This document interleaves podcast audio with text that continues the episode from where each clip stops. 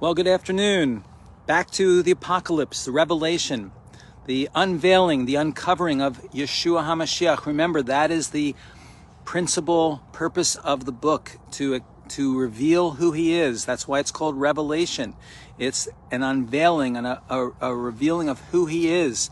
And remember that he is the Kohen Gadol, the high priest of the book. He is ascended.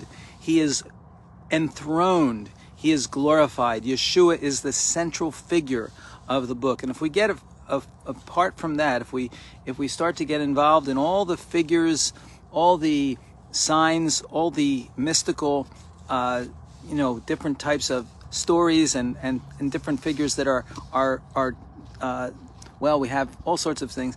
Well, we don't want to get away from the purpose of revealing Yeshua himself. He is the high priest over the kahilot, the congregations, the communities, ultimately the Messiah's community, which we are, and he's the king and the judge over all the ages to come. And so it's what he's doing and what he will do as the seh Elohim, the Lamb of God, the Lamb of God. So again, in review, 550 references to the Old Testament in this book in the apocalypse, and it reads like an Old Testament book, like a book out of the Tanakh, out of the Jewish scriptures or the Hebrew scriptures. So it's a revelation of Yeshua. That's what it is, and we don't want to lose sight of that. Now, when John in 1:19 says, "Write the things which you saw, and the things which are, and the things which are about to occur after these things," what is he saying? He's giving an outline. Almost every scholar believes he's giving an outline of this apocalypse, of this book. The Holy Spirit, through John, is giving an outline. So the Greek really just reads, "Write, you saw, and are about to occur after things." I know it doesn't sound right, sound like good English grammar. My mom was an English professor, and she would always correct my English growing up.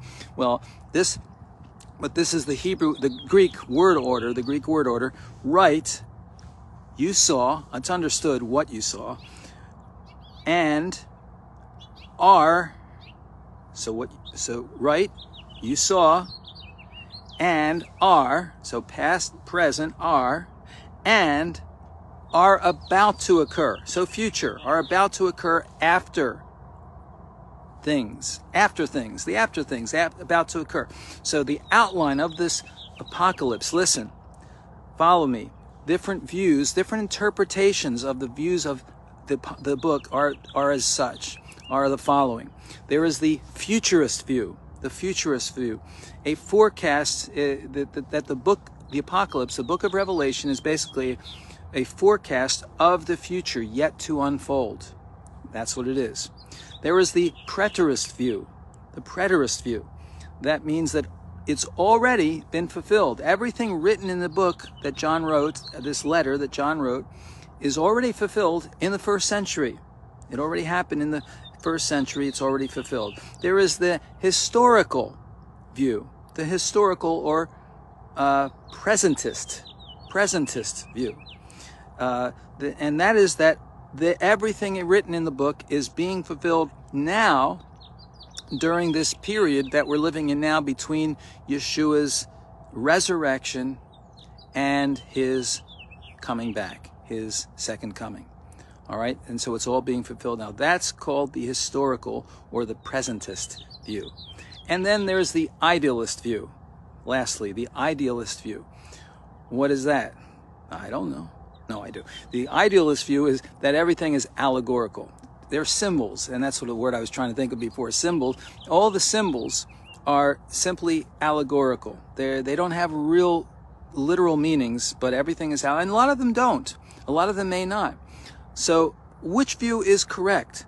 The futurist view, the preterist view, the historical view, or the idealist view? Make up your own mind. I'm just giving you the viewpoints. I'm just giving you the possible interpretations, the possible views of viewpoints on this book. But John says, I'll give you what I think in a minute, but he says, I saw. He says, write down. God says, write down to John what you saw.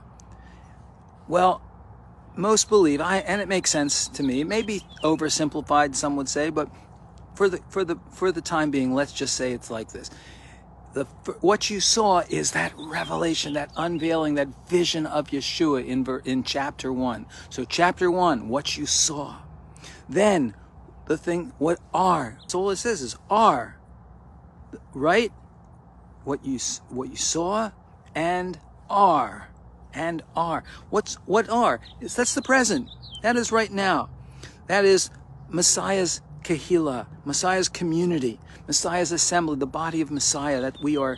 That's from the book of Acts until Yeshua's return. That would be chapters what? 2 and 3 of this book. Chapters 2 and 3. So that's the time we're living in right now. And then, thirdly, are about to come.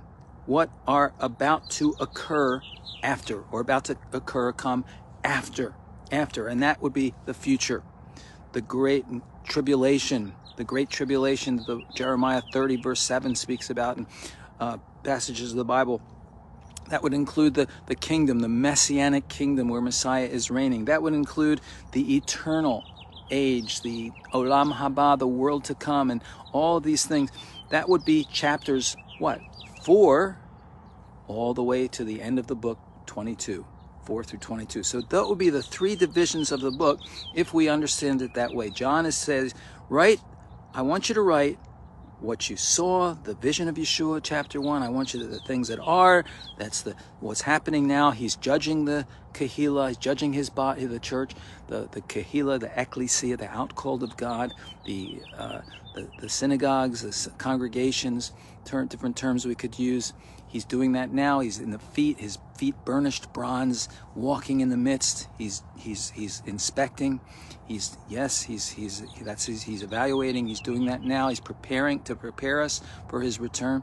He's doing that. The 7 kahilot, the menorahs that are written about, and then what are about to occur. What is about to occur after this? All that's going to happen, all that we, and that's why this book is so important. It's showing us Yeshua is coming again, and he's going to set up a kingdom, and everything here is going to, the things present are temporal, but there is an eternal, and that's what we're looking forward. There's to an eternal. It's real, and it's real. So all these, this is the division of this book that verse 19 of chapter 1 John describes, and it's the way it makes sense to see it that way.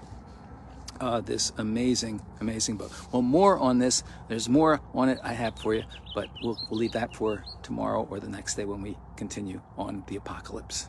Shalom.